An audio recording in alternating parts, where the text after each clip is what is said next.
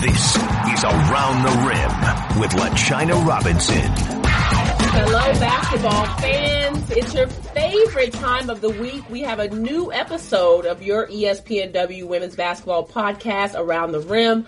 I am your host, LaChina Robinson, joined by our fabulous and fantastic producer, Tarika Foster Bradsby. Um, we've got a great show lined up for you. We are going to talk Big Ten. We've got Christy Winters-Scott, Lisa Byington helping us dissect the Big Ten Conference, as well as talking about some big matchups from across the country. Carolyn Kieger, the head coach of the Marquette Golden Eagles, is going to join the show as well um, a program that is way on the radar after last season winning the Big East Tournament Championship and getting a five seed in the NCAA tournament. So we're excited to have Carolyn. Um, so we will have a very short intro today as we have a lot.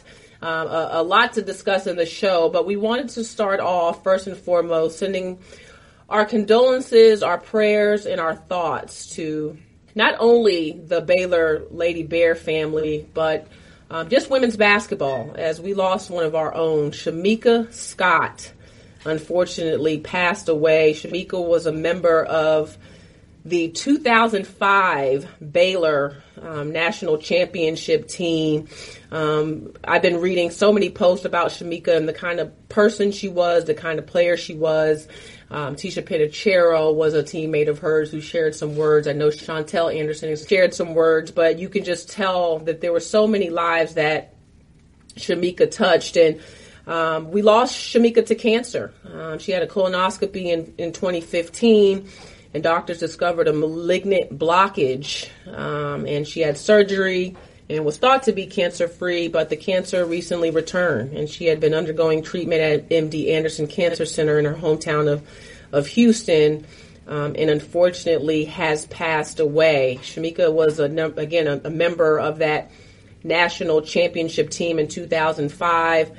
Um, they call her a defensive dynamo, and she played at Baylor from 2002 to 2006, and uh, was a big part of that that first national championship. And so we're just obviously devastated as a basketball family, but more so just thinking of Baylor and thinking of Chameka's family and all of her her teammates and the people and lives that she touched. So um, rest in peace to Chameka, and um, we just wanted to give her a moment of silence. So, um, LaChina, I have officially decided that you and I are no longer able to talk about teams that are doing well. I think that you and I are jinxes. What happened? Well, we spoke so highly about Tennessee and we had a great show. At least I thought it was an awesome show. And then two losses in a row kind of happened. Uh, yeah, you think so? Like we we we kind of suck for that, um, and me more so. I mean, you can say that, but I'm an analyst, right? So I'm supposed to get this stuff right. I had a game at Tennessee. Now, I will say the competition that they've lost to is is they've lost to great teams, you know. So hey, that may still stand, and at the end of the day, I'll stand by what I said about them playing together as a team, looking much much more improved in terms of their leadership. So there's still some ways in which they're back, but are they back back? No, we got some work to do. We got some work to do. So I know you got some people to help you uh, get that together in the first quarter. Oh, for sure. First quarter.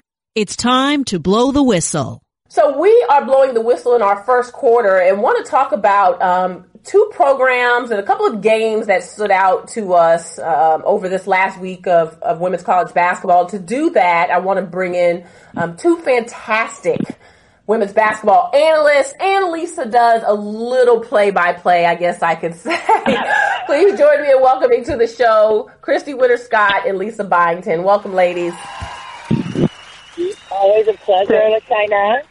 Yeah. So, okay, a couple games I want to talk about really quickly, but to set us up, let's start with some sound with our very own Holly Rowe with Muffet McGraw, Notre Dame's head coach, after their win over Tennessee. Well, Muffet, just over a week ago, your team had maybe one of the most disappointing losses you've ever had. How do you describe the fight and the turnaround to the ever had. Yeah, it was absolutely amazing. And to see how they continue to compete, even though we did so many things wrong in the first half. But it's a, last year we were up 15 on them, came back and they won the game. So it was a good turnaround as you saw your team fighting down the stretch, it was stops, it was forcing turnovers, it was all the little fight. What stood out to you? Yeah, we got really good shots, but defensively, that was the key. I mean, we got some great stops, a lot of deflections, a lot of steals. Forced them into turnovers. We only gave them one shot. We focus so much on who you don't have on this team. Who's hurt? What do you have that stood out to you? I tell you, we got a, we got a team of all Americans right now. They are fighters. They are competitors, and it's just they showed so much heart today. I'm so proud of them. So again, that was Muffet McGraw with our Holly Rowe after Notre Dame came back from a 23 point deficit to beat the Tennessee Lady Vols. Now, the thrashing that Holly referenced was the loss that um, Notre Dame had taken to Louisville just seven days before, 100 to 67. It was one of the worst losses in Notre Dame history. 33 points. Louisville was just amazing in that game. And, and, and Lisa, I just want to ask you Notre Dame's down to seven healthy players. they just recently lost Lili Thompson, so they don't even really have a true point guard. How is Notre Dame fighting through all of that to pull off a, a win like this? First of all, I didn't get to say hi. Hi, Boo. Oh, hey, Lisa.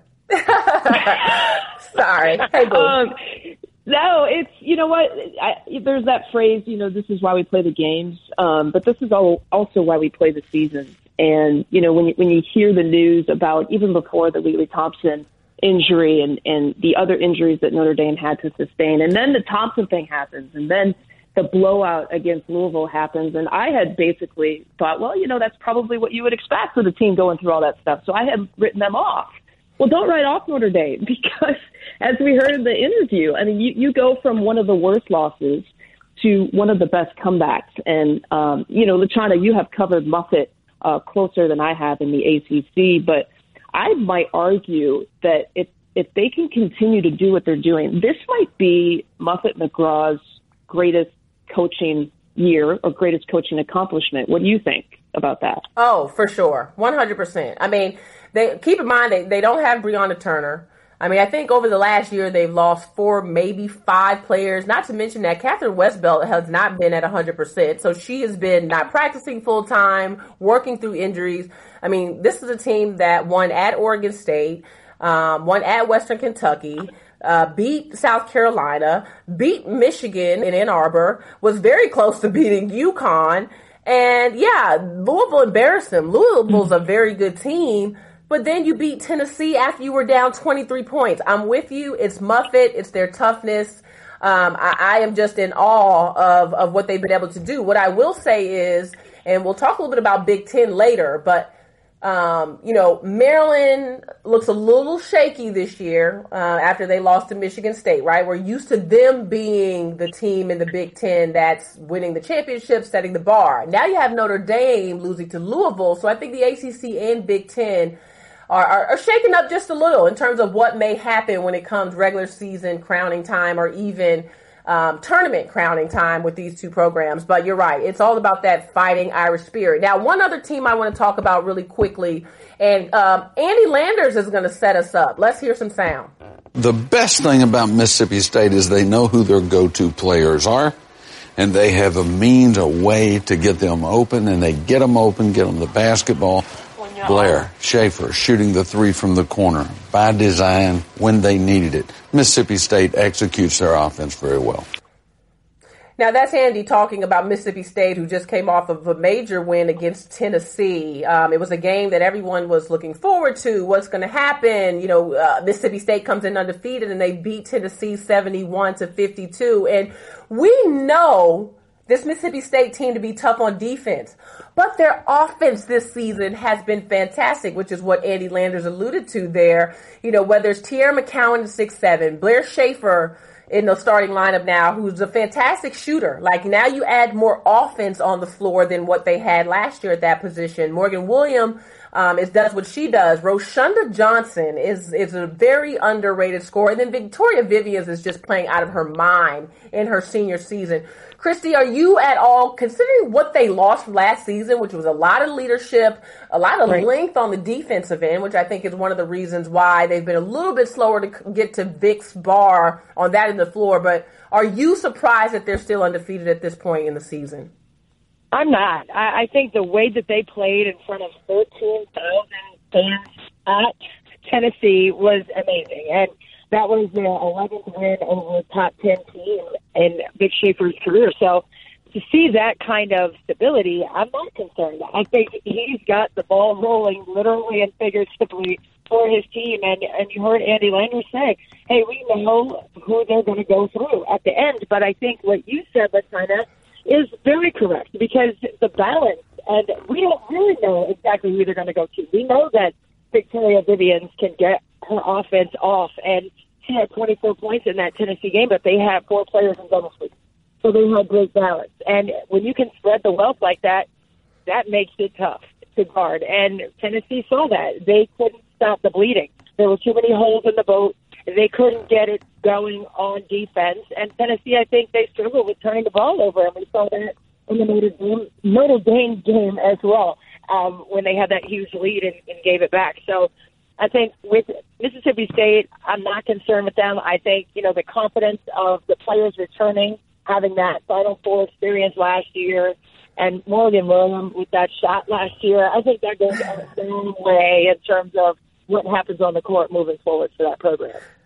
Yeah, no, you're right. And that Tennessee as well, because that part of it was a big part of this, right? They only scored eight points in the fourth quarter um, versus Mississippi State that had 18. And there's a little bit of a concern. Tarika and I jumped the gun last week. We were like, Tennessee's back. Well, what's happened since Tarika and I said that is they've lost three or four, including two Texas A&M, to Notre Dame and now to Mississippi State, which are all very good teams, but I, I just don't think that the Lady Vols are where I thought they were. So that's a big storyline, and we'll keep our eyes on that. But let's talk about Big Ten because that's where you guys live, and there's a lot going on in that space. Second quarter, inside the huddle. well, first of all, you know when you're playing pickup, yeah. you don't care about playing defense, you're just trying to go back on offense. Mm-hmm. That's what it kind of looks like for Ohio State. And Maryland's taking advantage of it. They've gotten open looks time after time from the outside, and they've been able to hit them. Wide open. We've seen Christinaki hit threes. She was five for nine. We've seen Confroy hit threes, three for three. But they've had time. It's not like it's a surprise that these two players can make three-point shots. They've gotten open looks, and they've knocked them down every time. All right. So that was the voice of our Rebecca Lobo at halftime of our big matchup of the week between Ohio State and Maryland in College Park. Maryland would go on to win that game 99 to 69. Ladies, I mean, this game was was shocking. I mean, the end score of 99 Maryland, Ohio State 69 blows me away, but so does the entire Big Ten, which we'll get to in a moment, whether it's Rutgers or Purdue or I mean just there's just been some randomness in the league. But let's start with this game. Christy, were you shocked by this score and these performances? Taking your Maryland Terps hat off for the moment, but were you shocked by by the outcome and the score of this game? I was because I've seen Maryland several times this season, and the consistency on offense against Ohio State on Monday was outstanding, to say the least. And you heard Rebecca Lobo say they were getting open looks. So if you give people open looks who can knock down shots with extreme efficiency, you're going to be in big trouble. And I think Maryland also had in their back pocket the thought of Ohio State being one of two teams now after uh, Michigan State defeated Maryland this season, being one of two teams in the Big Ten to defeat Maryland in the last three and a half years. So I think there was a little bit of pride on the line for, for Maryland as well.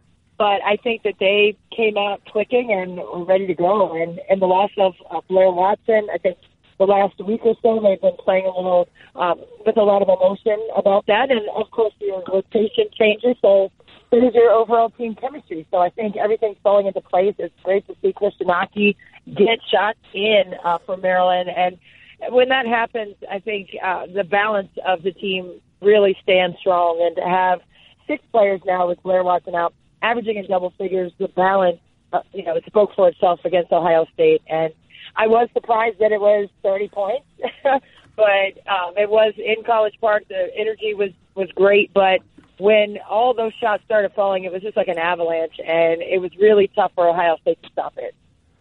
Yeah, I mean, Christinaki, as you mentioned, had 26. Um, Charles had 32.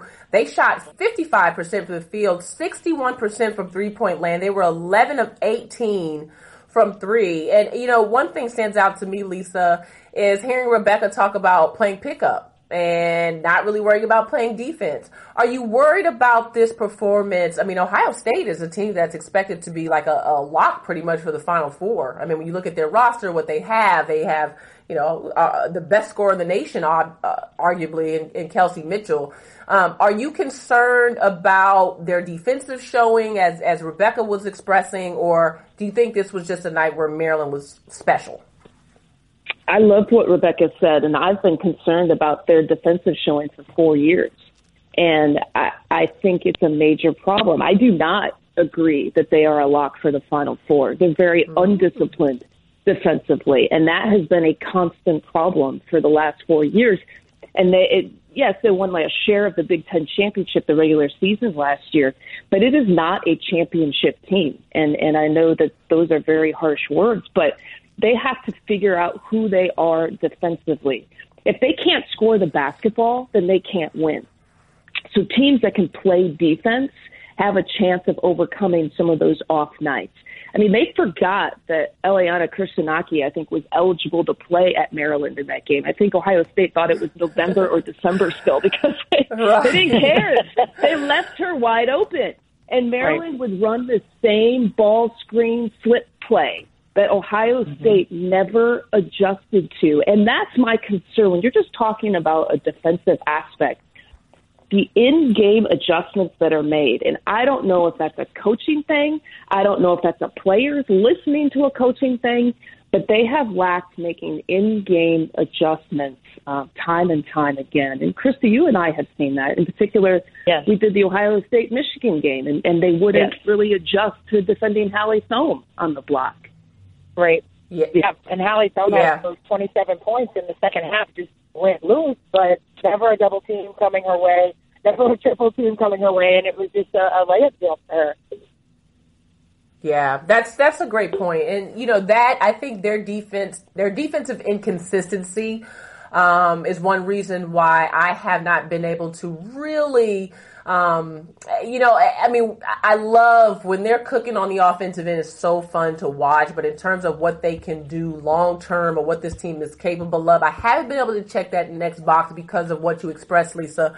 What, which is their their defense, you know, and whether or not they're actually committed to that end of the floor. So let's let's talk a little broader. You guys mentioned Michigan. What's what's ha- going right for Kim Barnes Arico's team? I think with Michigan, I think they're playing with a chip on their shoulder.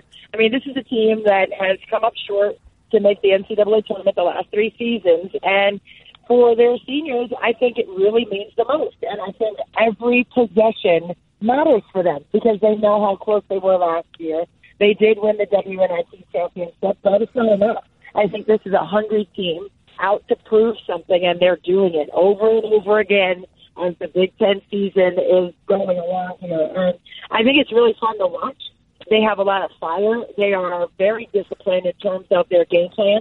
Um, sitting in their practices, they're very specific, and the kids know what to do, what to expect, what defenses they're going to change to, what kind of wrinkles they're going to do in their offense. And I just think when you have the buy-in and uh, the atmosphere that that they have, I think there's like the utmost trust. You feel that there's not a um, us and them with the staff and the players. I think it's very um, cohesive in that regard, and that's why they've been a monster. They've been tough to play against because they have that kind of confidence and they have that hunger. I think that you know when teams have it, it's so dangerous to play against because not only are you playing against Katelynn Flaherty with over 2,500 points now. I mean, she is amazing, but you have balance on the inside and outside. You have Munger, who is a great X factor who's come up huge in a lot of games this year so far. So they have great complementary players, but they also have go-to players down the stretch, and they have come up big down the stretch for Michigan this year. Because this is the interesting thing, right? Not only about Michigan, which if fans haven't seen Katelynn Flaherty, you have to see her. Kim Barnes Arico, I'm a huge fan, going back to her, her, her St. John's days. But you look at where they are, they're second in the league. So there's Maryland, there's Michigan, then's Ohio State. And then, guys, this is, you know, we can kind of put a ribbon on this, and, and this is going to be hard to do um, because of all the different factors we're getting ready to talk about. But Nebraska, Nebraska is fourth in the league right now at five and two, and some of this I know is based on schedule who you played so far and that kind of thing. Purdue, which had high expectations coming in, and then they were lowered, and then they went high again. You know, after a couple of, of really impressive wins, they're in the mix, and then Rutgers. They were ranked in the top 25. And after they get ranked in the top 25, then they go on a losing streak. Uh, Minnesota has had some really bright moments, and you've got Michigan State, Penn State, and in 10th position right now is Iowa, which I feel terrible for because Lisa Bluder's team looked fantastic to start the year, but injuries and, you know, I mean, they've just been ravished and, and really have not been able to, obviously, personnel wise, do what we thought they would do. So if, if you take those spots between Nebraska and Iowa, what's happening here? Like what? why do we see maybe a big win here? Is and who do you think is going to really come out of this group right here? You know, uh, well, I think with the Big Ten, I think there are there are there are clear three top teams, and in my opinion, that's that's Maryland, Ohio State, and Michigan. And then the teams with, with China. Can I say with China again? That's my second time calling you. Yeah, that's awesome too. I'm impressed. Uh, so, the, so the middle of the pack the middle of the pack, I think, is up for grabs. And those were some of the teams that you talked about. Iowa, I think, could again be on the uptick. They just got Makenzie Meyer back on January 21st. She's one of the guards who you mentioned was was injured. They won't get Tania Davis back, their point guard. But Makenzie Meyer is a three point shooter, so that could help and ease some of the attention that a Megan Gustafson is getting, who, by the way, I think should be on everyone else's. Everyone should add her to the mid-season you yes. know, player of the year, forward of the year, center of the year, whatever, whatever awards there are out there, because she's putting up some ridiculous numbers. I agree. So I do see Iowa. I do see Iowa getting some wins here down the stretch. I think Nebraska. I'm comfortable with saying that Nebraska is who it is and is who we have seen them to be. They're capable of maybe upsetting the team. They took Michigan to overtime, by the way. Um, I think they have a good mix of their. You look at their top seven scores; they have a nice mix of underclassmen and or upperclassmen, I should say, and youth. Some of their top scorers are young. Hannah Whitish is a sophomore. Uh, Nicea Eliely is a sophomore. Kate Cain, Taylor Kissinger are all freshmen. And then you couple that with some role players, Maddie Simon, Jasmine Cincore seniors and juniors. So I like that mix. Purdue, again, I, I go back to what I talked about with Ohio State. I always feel like Purdue can be in it and can upset teams um, because they play defense. And if you're a team that's always going to play defense, I feel like you're always a team that has a shot. So I look at them as as a team that continues to be on the uptick. But you know, to circle back real quick about the conversation about Michigan, I might pick them as my eventual champion, um, and maybe to be co-champions. Maybe to be co-champions with Maryland. If you look at Maryland's schedule and Michigan's schedule, right now they are aligned to meet each other. Um, it would be Michigan's only meeting with Maryland. It would be at home. It would be on senior night. It would be the last, you know, regular season game for Michigan. And really from now until then, that's really the only ranked team that Michigan plays. And so um, I'm really looking at the Wolverines and, and, and making the, the strongest push here in conference play down the stretch. I like that. And I like you as an analyst. Christy, um, the other team Rutgers, right? Vivian Stringer, very yes. close to her 1000th win.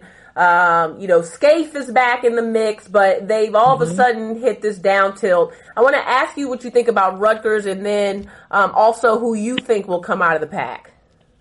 Well, definitely, just going back to what Lisa just said, if you're a team can play defense, and Rutgers is known for their defensive prowess. So, yes, I think Rutgers can turn things back around. They were very impressive in the non-conference season and begin Big Ten play.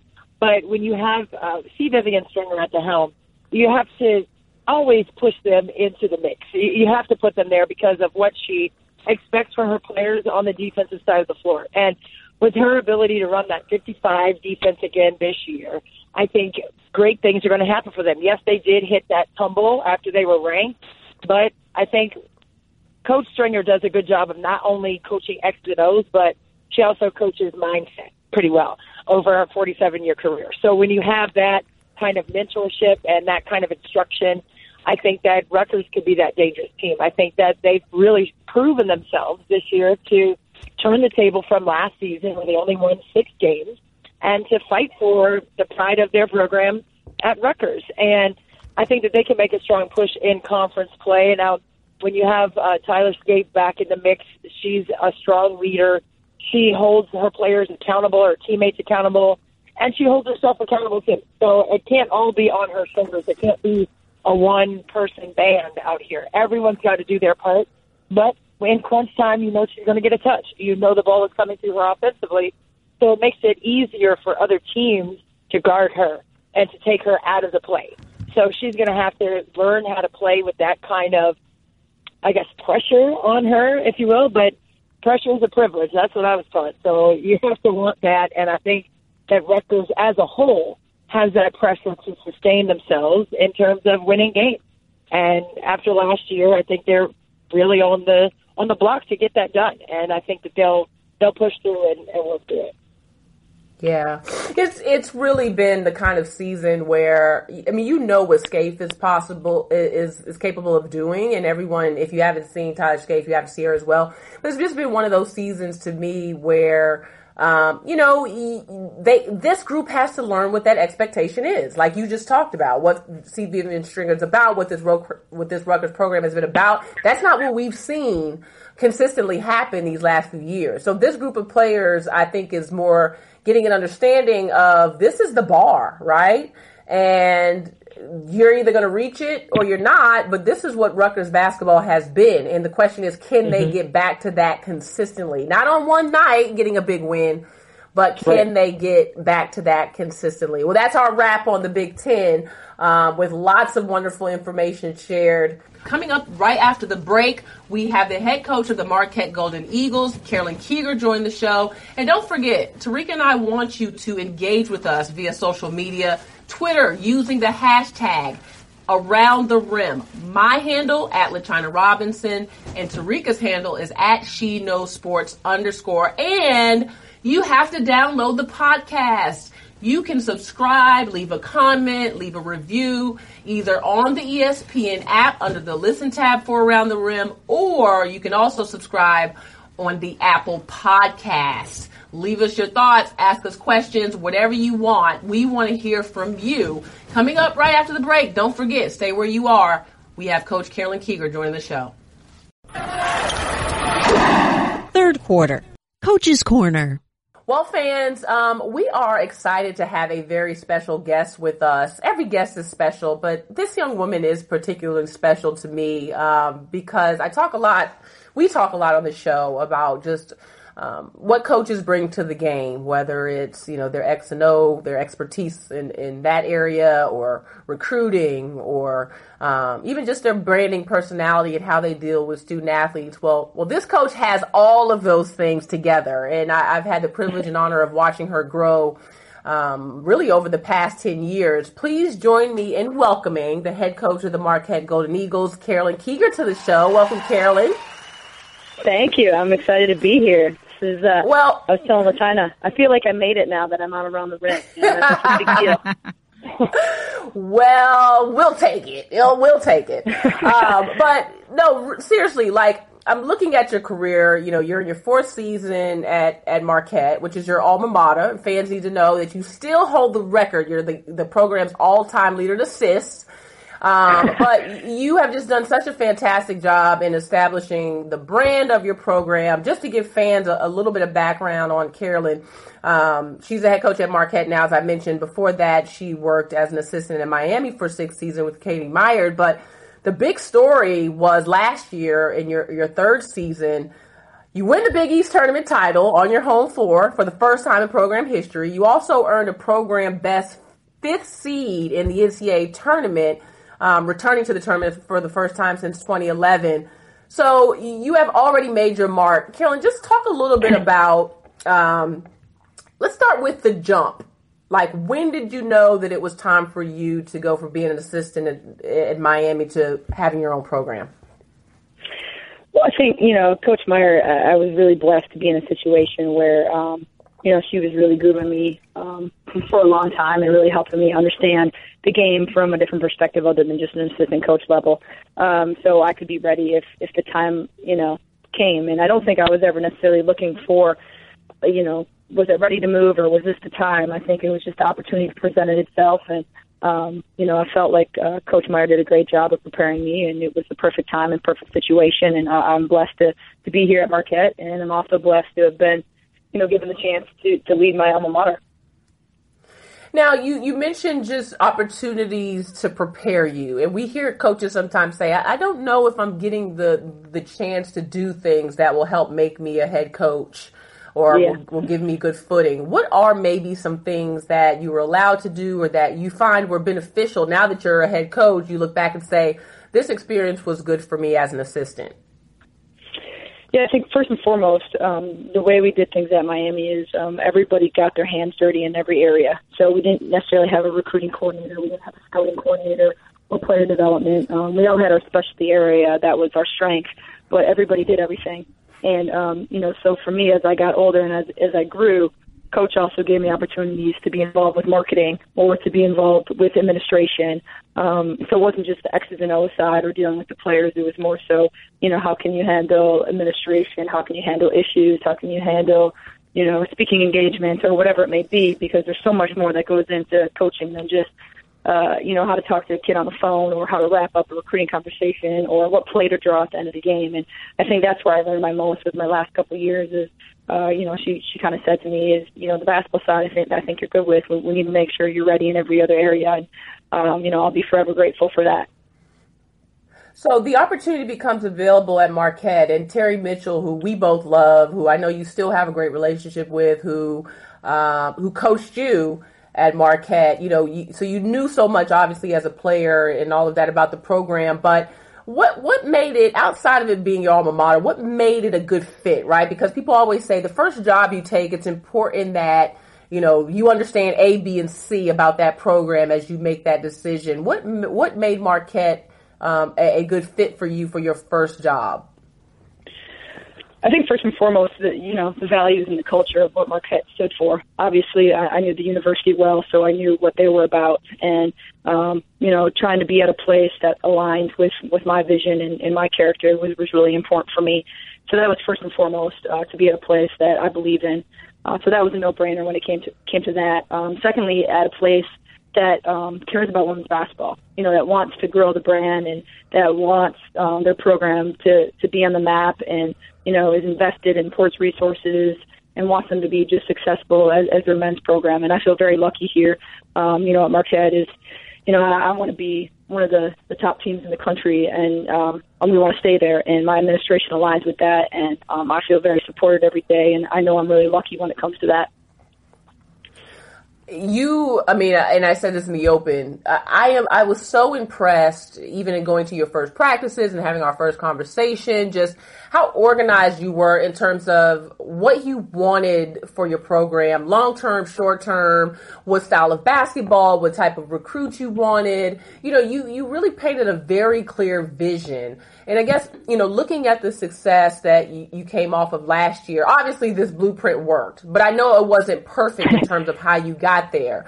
So yeah. how did you decide on those things? Your style of play, you know, what you were going to target recruiting, your your stat. Like, was there like a couple of things that like helped you to gain clarity over those areas?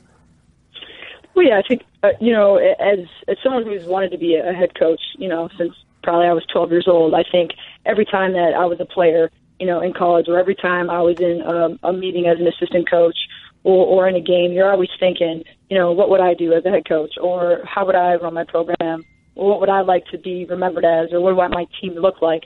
So I think for me, the process started uh, way before, you know, I moved a seat over and um, you know became a head coach. It, it's been something I've been thinking about, and you know, really watching for a long time. You know, just, just being able to to watch Coach Meier and Coach Mitchell and learn from them, and um, you know, have two great mentors was a big help. But I think you know, for me, this is something that I've been dreaming about since I was little. So it wasn't just like all of a sudden I got the job and I was like, uh oh, you know, what, what kind of recruits do I want or what style do I want? This is something that I've kind of been thinking about for, for a really long time. So then, you know, for those younger coaches out there that aspire to be head coaches, I mean, you got to be ready because you don't know, you know, it could be the next season and, and you never know. I mean, I, I didn't expect the job to, to happen when it did for me. So, um, you know, I'm glad I was prepared. I'm glad I had my thoughts together. And then obviously when you get here, there's a lot of stuff that doesn't go as planned, um, and you kind of have to adjust on the fly. And um, you know, for me, I think it all stemmed back to culture. You know, I knew what I wanted my culture to look like, and I wasn't going to bend on that. So in terms of you know when you go when you talk recruiting, when you think style of play, you first got to think of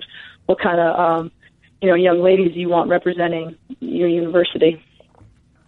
Yeah, and in particular, I know that early on. I mean, you've been, you've gotten you've gotten great talent, and especially talent in your area. It kind of brings me back to um, to Dawn Staley actually, because like Dawn took this job in South Carolina, and when she took the job, I'm like, "There's no talent in South Carolina," and then all of a sudden, I was like, "There's lots of talent in South it. Carolina." Yeah, and you you found it in Milwaukee in those surrounding areas, which is just really really blown me away. Um, and, and that takes me to so looking at, at your team, you know, uh, God, I always tell people I am so fortunate to be able to cover the Big East because the level of offensive skill, um, you know, the, the things that DePaul runs and Villanova, like the beautiful offense. I mean, you know, the games are, are sometimes like 99 102 regulation. Your style is a get up and, uh, up and down type of style. And, um, you know, you've got players to complement that. Natisha Hiedeman, obviously, Allazia Blockton, who is just amazing. If anyone has not seen her play, you need to. Six foot guard. She's a junior. She'll be a pro.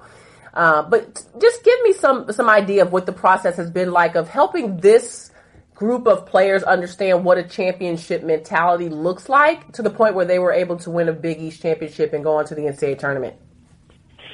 Yeah, I mean, I think it's it's definitely a process, and um, it you know, we didn't we didn't win that just last year. We we won it from the moment they got on campus and instilling, you know, championship level work ethic work ethic to start with. I think was the main thing is we had to show, and they had to buy into what it meant to work to be as hard or to work as hard as it you possibly can to be able to to get that championship. Because you're right. I mean, the Big East is loaded with with great coaches, um, loaded with really hard scouting reports. I mean, every night you're, you're playing a different style, and, and they're really hard to defend. So, in terms of being able to win a Big East championship, I mean, you have to be prepared on so many levels. So I think when this junior class first got here, they had they had talent and they had desire, but they had no idea what the work ethic or the heart was going to take. And I think for the last two years, it's really been grinding that and really trying to instill with them and showing them that you know there's a level of you know there's a wall and that's what they thought mentally, and they thought they had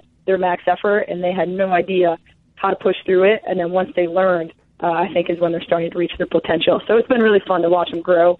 Obviously, uh, we're we're always going to keep um, trying to get better and better, and I don't think they've fully reached their potential um, yet. So it'll be fun to see what we can do here in the next couple years.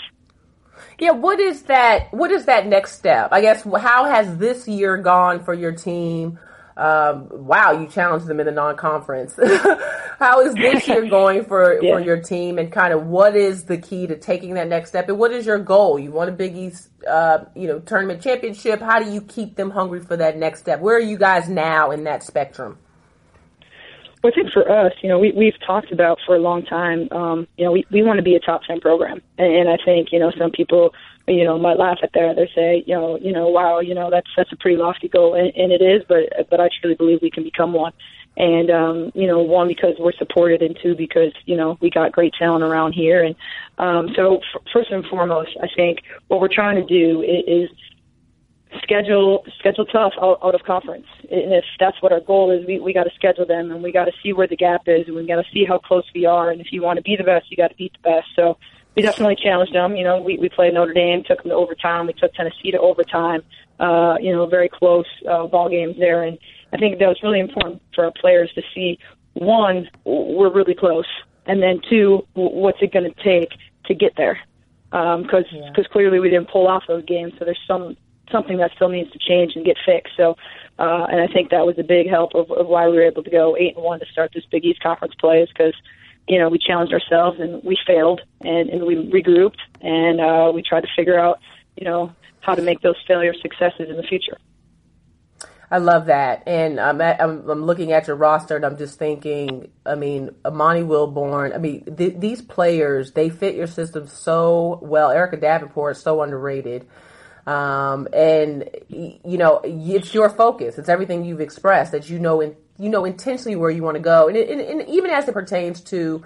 I mean, look, you had some transfers in early in your time there, and what you said about knowing what type of young women you want to be a part of your program, I mean, that clears it all up for you, right? They either they fit it right. or they don't. And yeah, it's their decision to leave at the end of the day, but that means that that wasn't for you. And I think sometimes right. we look at those situations as a loss, but what I love is that you haven't let that be an excuse, right? Like someone could have said, "Oh, we lost so and so, and we had to regroup on our recruiting," but you you already had a plan for that next class and that next class and that next class, so you weren't caught behind. If anything, this group is a, way ahead of schedule. Um, and I and I love that because I know it takes a lot of work and you know your your staff and, and recruiting and making sure that you guys had a plan B um, for the unexpected. And I just um, really admire everything you guys are doing. Well, I, I got to let you go, but I just want to ask you one more question. Um, so we do have a lot of young coaches listening, and I'm going to let you choose which question you want to answer. So right, you can like either that. answer. Pick your uh, fate, uh, huh? share, yeah, pick. There you go. Pick your fate. So you could either share maybe some resources that were helpful for you um, along the way in that transition from assistant to head coach, or some current resources that you're using, books, tapes, things you like to watch. I know you are huge on player development. Um, Momo yep. and Bebe are a testament to that. I know you did a lot of work with them in Miami. Or you can share with us um, just some advice that you would give to to those who are thinking about making the transition. It's up to you. Yeah, you know, I, I guess the biggest thing I would say in terms of advice and um, in that would be it, it, biggest thing would and I kind of spoke on it before, but figure out what you're about, figure out what your culture is, and everything stems back to that. Whether you're an assistant, whether you're a head coach, you know, whether you're grooming your staff, whatever it may be. Uh, you know, at the end of the day, we're, we're developing people. You know, whether you know they're there yet or not, it's the name of the game is to make people better. And so, whether it's player development or whether it's your your staff or uh, you know whether it's you know, video coordinator, it doesn't matter. At the end of the day, we're all trying to get better. We're trying to grow the game. So I, I would say first and foremost, figure out you know, as an assistant or head coach, who are you? Like, what makes you tick? And then what's important to you? What are your non-negotiables? And I think for me, uh, that's something that I've really held on to is that I've had, uh, you know, my, my metaphors or, you know, my family rules, as I call them, or whatever it is, our program culture, and I won't, I won't budge from it. You know, it doesn't matter how many points you score. It doesn't matter, you know, what you're bringing to the table. If you're not about our culture or you're not aligned with my vision, at the end of the day, it's not going to work. So you got to stay true who you are and do it the right way. And I think if you do that, eventually success will come. And I think that's the biggest advice you can have because as a young coach, you're going to have tough moments and you're going to, you're going to look, oh my gosh, what am I doing? Or how long is this going to take? Or well, is way harder than I thought. But if you, if you stick to your gut, and you stick to, you know, character and doing it the right way, you know, it, it'll follow and success will come. Carolyn Kieger, the next up and coming big deal in coaching. She's already a star. The next step is big deal. So uh, keep your eyes on the Marquette Golden Eagles. Coach, we appreciate your time. Thanks for all you do. Thanks you for sharing. you do for the game. Yeah, for sure. You, you, know I that. I'll, hey, I'll see you on we're, Monday. We're all trying to get to your level. Wake Forest. Oh, whatever. you, you, know, top podcast. You know, we're we're aspiring hey. like you we're we're just trying to get back to the game, right? That's all we're all trying Amen. to do. Thank thank you. Amen. I appreciate that. Fourth quarter out of bounds. Fans, it's time for us to go out of bounds, and I think Terrika has found a nice piece that she wanted to share with not just women's basketball fans, not just basketball fans, but something from our good friend Jemele Hill that dropped this week. What happened, Terrika? Yes, Jemele got a chance to sit down with a Minnesota Lynx star and athlete of forever many years, Ms. Maya Moore. And um, what they spoke about was uh, a new series that is running with ESPN the magazine in conjunction with the undefeated titled The State of the Black Athlete. And so, um, a lot of different athletes have been writing letters and sitting down with different journalists to talk about the reason why they feel so strongly about um, the, the, social climate and what it's like to be a black athlete. And so Maya Moore, uh, just recently released hers and you can find it on the Undefeated's website and it was amazing. Like she uh, pretty much stated why she felt so strongly about being a social activist and using her platform for that reason. And I was compelled by it when I read it, and I already had a sense of admiration for Maya. But after reading it and hearing, you know, her own words as to why she does the thing that she does and what the community means to her, it just makes me love her even more. You know, Terrika, I would agree with you 100%. I'll say this. I, I've covered Maya Moore for a very long time. And she is normally the type of athlete who's just a little more reserved in what she talks about. Um, used to try to keep it between the lines, you know, basketball. Didn't necessarily let the media in as much in, in terms of what she's thinking. Um, just a little bit more guarded, if you will. But we have seen this maturation of Maya Moore off the court, and it's exactly what you mentioned. She has just made the decision to use her platform for social change. So, you know, she said, you know, I grew up as a part of the middle class and I had access to things and I looked and I said, well, what about the people that don't? Right? What happens to these people? So she's she's taken a social stance on various areas, but um, in particular the way that our criminal justice system works. So Won't get into it completely, but I thought one of the the quotes that stood out to me is she said, "We shouldn't bash or shame women or women of color for talking about their struggles and weaknesses because that's being real, that's being human." And that's what she's done. She has taken her message and I love her how she talked about you know, why is the WNBA ahead of the curve when it comes to social activism? And and the fact that these women are used to fighting, right? Because right. they don't have anything to fall back on as much when it comes to you know the, the money that they're making or the access to the resources compared to the NBA. So they're used to the fight. So this is right up their alley in terms of what they stand for. Um, as an association and, and what they stand for as women. And Jemele just did a fantastic job, and she's the best. We we love Jemele, we know that. But you know, even in terms of how she looks at the role that Sue Bird and Breanna Stewart play in moments like that. And even though they're white women, they have taken up a cause that has affected their their teammates of color. You know, 75% of the WNBA is black women. And I, I just love the the entire thing. So thank you, Terrika. Um, you're right for bringing that. I'm sorry, I took that whole thing over. No, but, uh, that, you were you. I agree 100. percent So we're on the same page, and, and I just wanted Maya to to get her shine. I mean, not as if she doesn't already already get her shine per se, but this is just something that I feel if you're a women's basketball fan or just a fan of of knowing, you know, what these athletes are doing and are thinking outside of what they contribute to their particular sport. This was uh, one of the one of the better ways that I think they display that. 100%. Well, fans, check that out on the Undefeated. And with that, don't forget that our show is now on Sirius XM. That's right. You can check Terrika and I out um, on Around the Rim on Sunday mornings at 7 a.m. on channel 84. That's the ESPNU channel on Sirius XM.